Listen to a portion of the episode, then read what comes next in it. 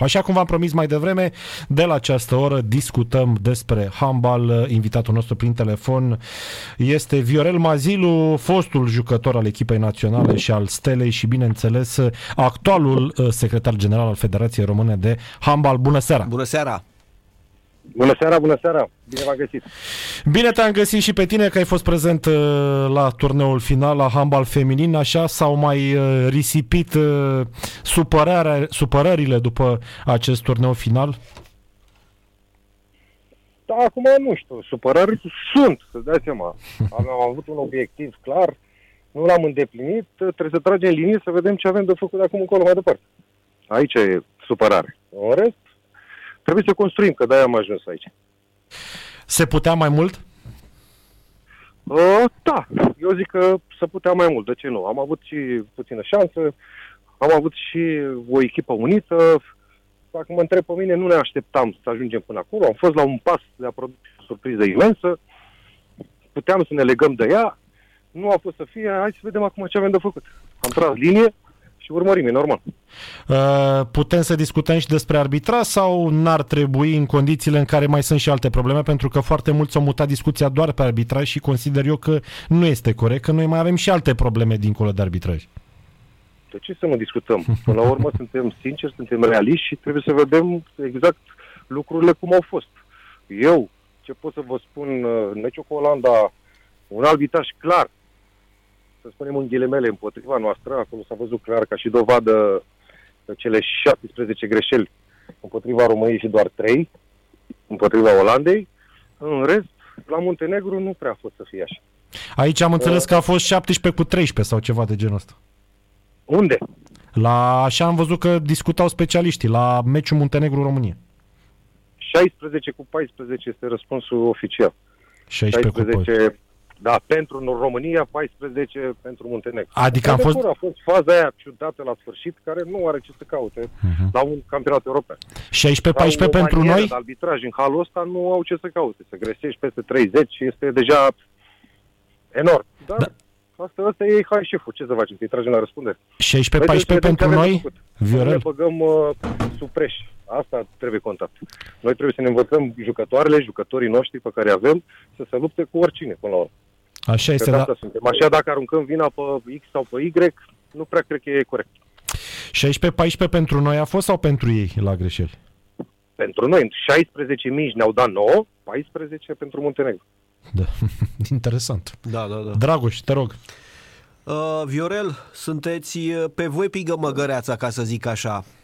E vorba de Cristina Neagu. Ne-a spus că nu va mai juca la europene și probabil că la anul va fi și ultimul mondial. Ce veți face?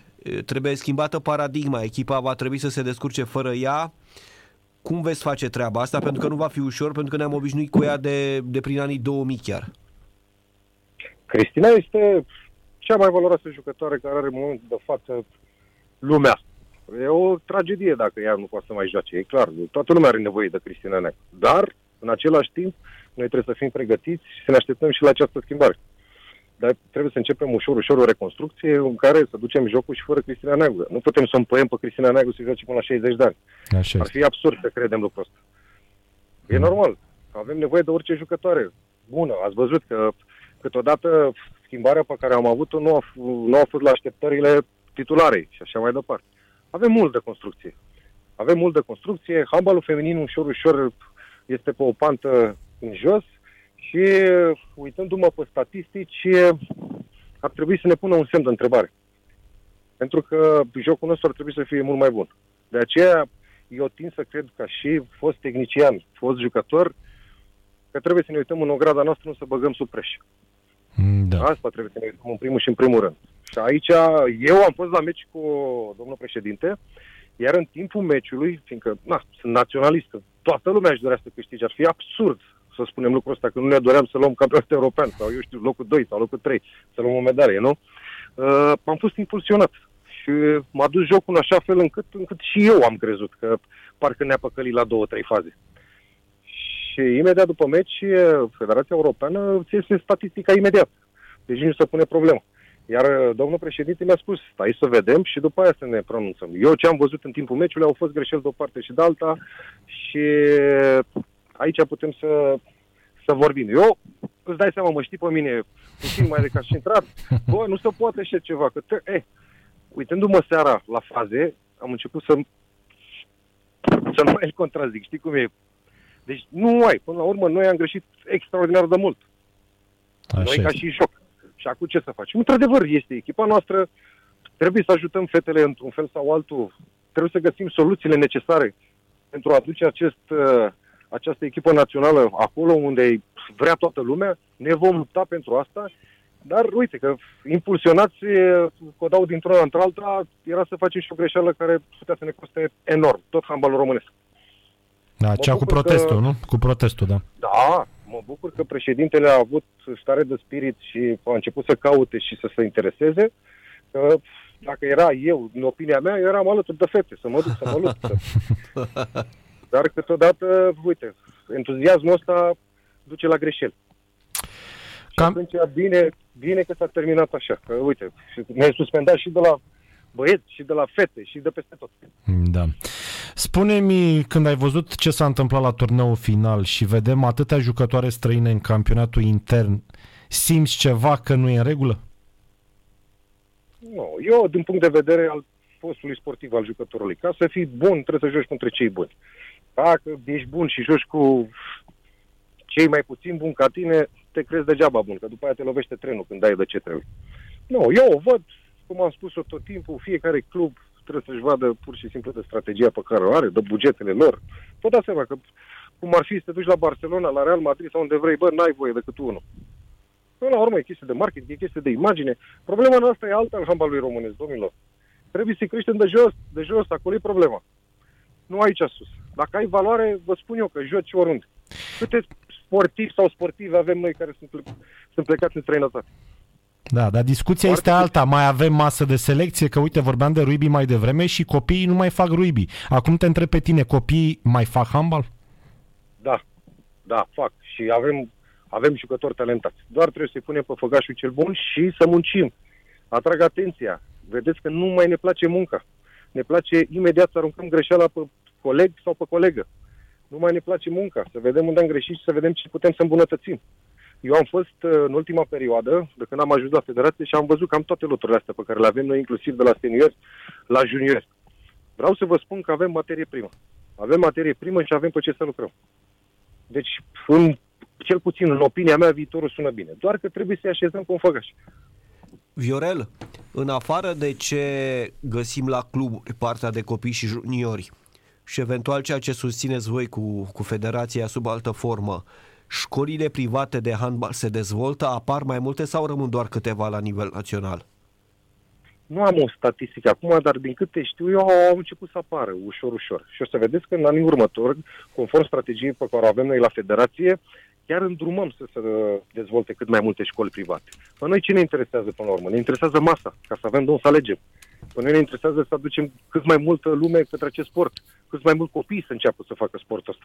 Ca după aia să putem să băgăm reguli de selecție. În momentul de față noi trebuie să le deschidem ușile, să-i atragem către sport. Da, eu sunt de acord și cu uh, juniorii, cu M E C-ul, cu Ministerul Educației care să participe, cu absolut tot. Trebuie să ne apucăm să, să construim de jos. Și asta încercăm să facem. Da. E un număr satisfăcător de cluburi în competițiile de juniori, adică se pot face campionate numeroase. Da, puteți să faceți competiția, da. Exact, despre asta e vorba, că de aici vine masa de selecție. Dacă da, avem da, multe da. echipe de copii și juniori, vom avea și jucători. Dacă nu vom avea, nu vom avea. Haideți să vă spun eu, de exemplu, da. juniorii trei, la noi sunt under paisprezece, ca să știți despre ce vorbim. Da. Noi suntem singurul sport care ne numim juniori.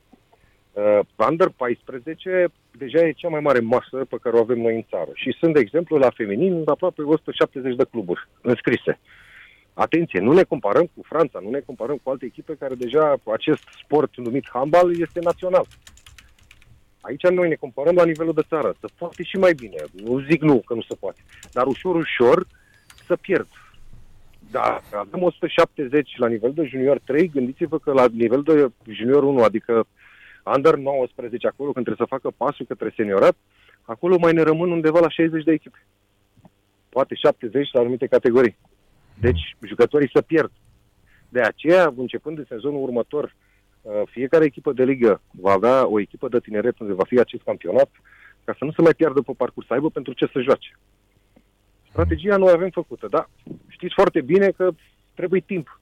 Trebuie timp și vă spun că, din câte mă cunoașteți și voi și absolut toată lumea, suntem aici doar ca să facem treabă. Nu pentru altceva.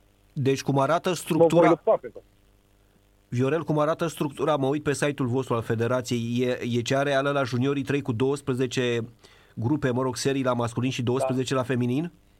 Da, da, da. Da. Da, s-au făcut aceste grupe prin prisma banilor. Vă gândiți că o echipă din București trebuie să joace cel puțin zonal, acum, la începutul campionatului, aici, în zonă, ca să nu cheltuie. Echipele care au un buget mai mare și au poate să facă performanță și au jucători buni, o să se ducă și mai sus. De-aia sunt uh, făcute pe aceste douăsprezece serii. Da.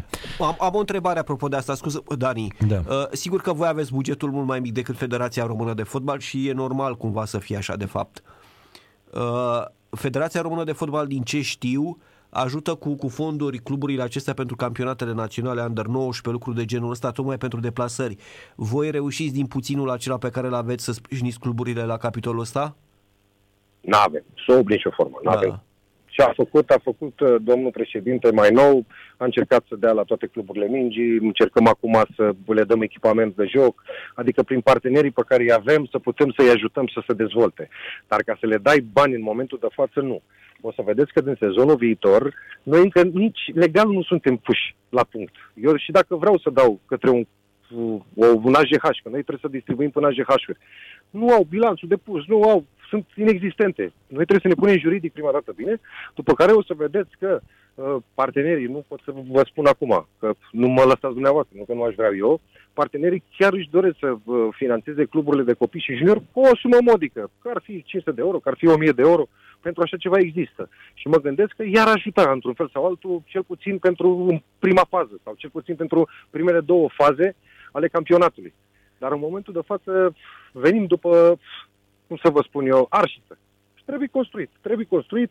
Eu, ideea mea în momentul de față și a federației este construcția de jos. Copiii și juniorii sunt cei mai importanți. Pentru că ne dăm seama că cu cât trece timpul, nu ne creăm personalități pentru a ajunge jucători de mare valoare. Mai mult decât atâta, vreau să vă spun că am început programul de educație, eu m-am speriat când am văzut ce există la loturi. Adică noi nu mai avem educație, în primul rând, nu mai avem respect față de antrenori. Și de aceea, probabil, facem și greșeala asta în timpul meciului. Când antrenorul spune ceva, tu faci altceva. Asta nu e regulă. Am început, nu e regulă, dar probabil sunt echipele noastre naționale, nu pot să dau în ele sub nicio formă, pentru că datoria noastră este să-i ajutăm, dar sunt multe nereguli la mijloc.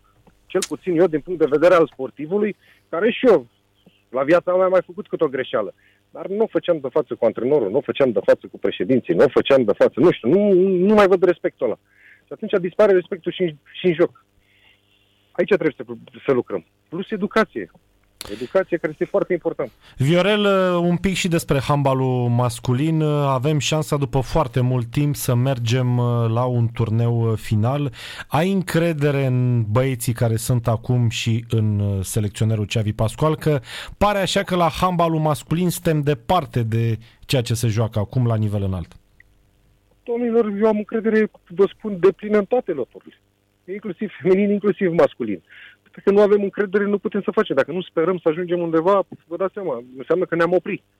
Și atunci am continuat. Ceea ce a făcut Xavi Pascual este un lucru minunat. Eu am toată stima și toată aprecierea și ceea ce face în continuare. Chiar acum o săptămână am stat de vorbă cu el pentru a planifica ceea ce se întâmplă peste șase luni, atenție, da? Și mi-a spus că el își dorește primul loc în grupă, nu locul trei. El luptă pentru primul loc în grupă, că se gândește și mai departe, da? Că o să pice la tragerea lor sus cu alte echipe puțin mai slab. Adică o mentalitate de învingător și o mentalitate care cu asta ar trebui să ne confruntăm în momentul de față. Iar noi, ca federație, nu putem să facem decât să îl ajutăm să-și, să ne îndeplinim obiectivul cu toți. El cât, el cât mai are din contractul uh, care e până la Olimpiadă. Acum? Până la Olimpiadă, din ce știu eu. Până la Olimpiadă, da. Da. Aha, ok. Da. Da. E interesant că avem un, un antrenor foarte bun și ar trebui să creștem o echipă în condițiile în care și acolo, că tot am vorbit, Dragoș, mai devreme, merg mai multe echipe la campionatul ăsta, da. douăzeci și patru. Păi nu, nu degeaba l-am întrebat pe Viorel, pentru că dacă îi gândesc pe perspectivă, ar trebui să meargă în continuare pe mâna lui, pentru că și la Barcelona el când a făcut treaba asta, Daniel, și știi tu foarte bine, el a stat de prin două mii nouă sau de până, când a stat până anul trecut, deci a stat zece doisprezece ani și a putut să facă din Barcelona ce a făcut, da? Domnilor, cu echipa națională o, e și mai complicat de făcut. Așa, o problemă pe care am avut-o de-a lungul timpului. Dacă i-ai dat credare unui antrenor, mergi pe mâna lui până la capăt. Doar dacă se întâmplă ceva foarte exagerat. Da, altfel da. Nu poți să-ți dai seama, n-are timp să, să se exprime. Așa, dacă schimbăm antrenorii din trei în trei luni sau din șase în șase luni, nu se întâmplă nimic. Noi trebuie să dăm, să ne, într-adevăr, să avem un obiectiv măreț, că până la urmă asta trebuie să fie ideea, și să muncim toți, cu toții să muncim pentru el. Indiferent că e Xavi Pascual, indiferent că e Florentin Pera, indiferent că e, nu știu, Ionul Stita de la cadeți. Noi trebuie să avem răbdare, să avem respect și să ne, cu toții trebuie să muncim. Ce credeți? Că a, a găsit cineva cheia succesului? N-a găsit-o nimeni. Dar încercăm, încercăm prin toate modalitățile pe care le avem să putem să ajungem să ne îndeplinim obiectivele. Dar încă o dată, repet, nu ne mai place munca. Și de asta trag un semnal de alarmă. Asta se întâmplă și la alte sporturi. Dani, să nu încheiem cu Viorel, să, da. să ne spună dacă știe ceva de formatul următorului campionat european. Că s-a mărit la douăzeci și patru. Da, da. Da. Cum, și... cum vor fi grupele? Știi ceva? Păi e normal, cum a fost și până acum. Deci nu e nicio problemă, îți dai seama. Adică uh, cum? șase grupe de către patru? Da, da. Păi și câte se califică? Da, oh, oh, ce bine ar fi să ajungem până acolo. Ce bine ar fi să ajungem până acolo. Avem acum, ați văzut, am picat cu Portugalia, avem o șansă bună să mergem din nou la un campionat mondial cu echipa națională de fete. F- muncim. Muncim și trebuie să, trebuie să ne îndeplinim obiectivele. Da. Mulțumim mult, Viorel Mazilu. Toate cele bune. Și, și eu vă mulțumesc, o seară frumoasă. Numai bine. Viorel Mazilu, secret, secretarul general al Federației Române de Handbal, în direct la Sport Total F M. Luăm o scurtă pauză, apoi revenim și vorbim despre rugby. Minutul treizeci, România Samoa zero la șaptesprezece.